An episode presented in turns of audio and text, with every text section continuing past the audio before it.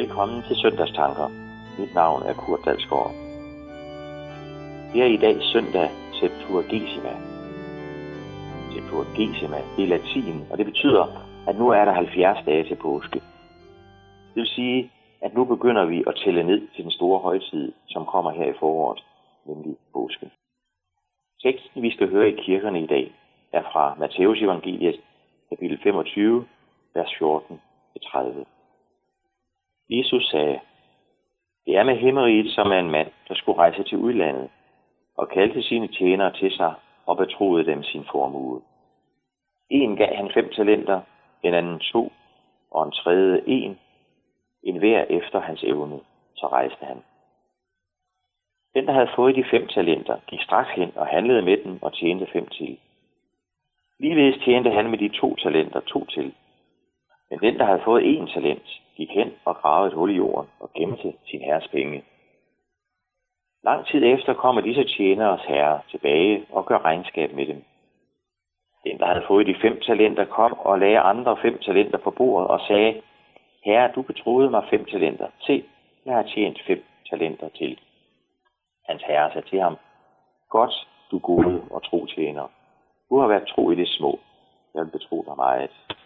Gå ind til din herres glæde. Også han med de to talenter kom og sagde, Herre, du betroede mig to talenter. Se, jeg har tjent to talenter til. Hans herre sagde til ham, Godt du gode og tro tjener.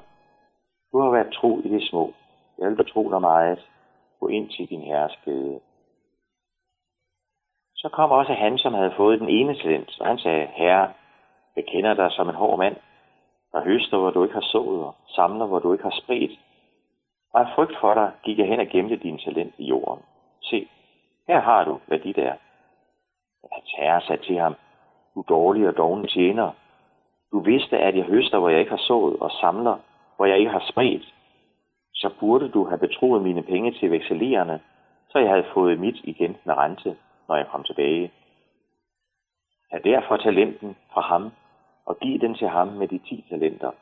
For enhver, som har, ja, ham skal det gives, og han skal have overflod. Men den, der ikke har, fra skal, ham skal selv det tages, som han har, og kaste den udulige tjener ud i mørket udenfor. Der skal der være gråd og tænderskæren. Vi hører her om tre forskellige mennesker, som fik nogle talenter. En fik en, en anden to, og den sidste fik en talent. Og en talent i denne lignelse af Jesus, det er en mønt, et betalingsmiddel.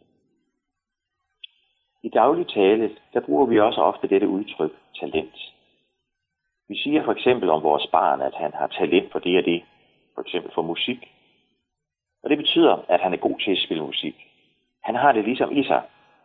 Han har nogle medfødte evner inden for musikken. Han har talent.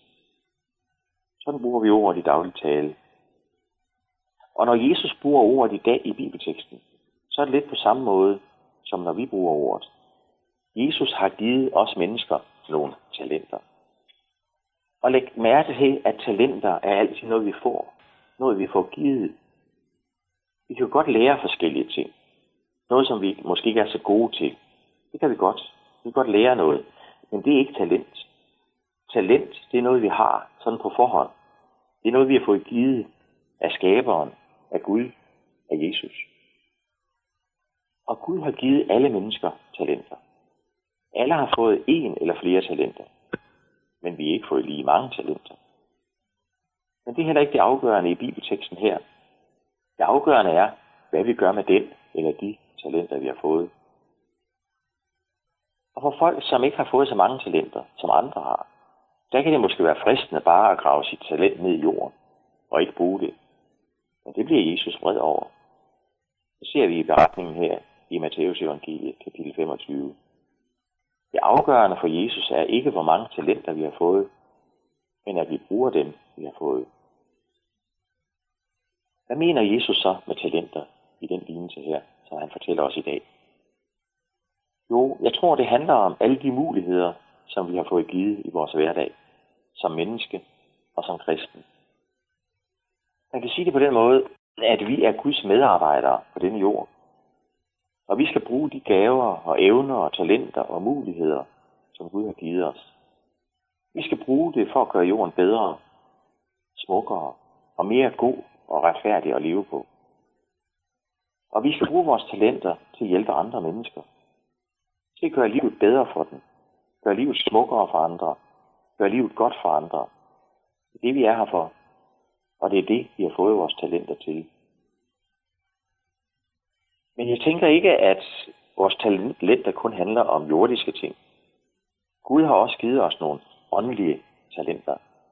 Han har for eksempel givet os syndernes forladelse, frelsen, opstandelsen, det evige liv. Og han har givet os sit ord, det levende ord i Bibelen. Og vi som tror på ham, der han har givet os vidnesbyrdet i vores hjerte. En erfaring af, at han er levende og virkelig. Og det er alt sammen noget, vi har fået. Talenter, vi har fået af Gud. Og dem må vi ikke grave ned. Men de skal formere sig. De skal blive til mere. De skal bære frugt, som vi siger det i det kristne sprog. Det Gud har gjort for os, skal bære frugt i vores liv. Vi må ikke bare beholde det for os selv. Ikke bare grave det ned. Gemmer os privat med vores tro på Gud. Og så bliver Jesus vred. Han siger det jo i lignelsen her til den, som havde en talent, der bare gravede det ned. Du er en dårlig og en doven tjener. Du må altså dele alle dine gaver og talenter fra Gud med dine omgivelser. Både når det gælder jordiske ting og åndelige ting. Du har fået det alt sammen givet som gave. Det skal formere sig, så der også bliver noget til andre. Det var mine tanker om de betroede talenter, som vi skal høre om i kirken denne søndag.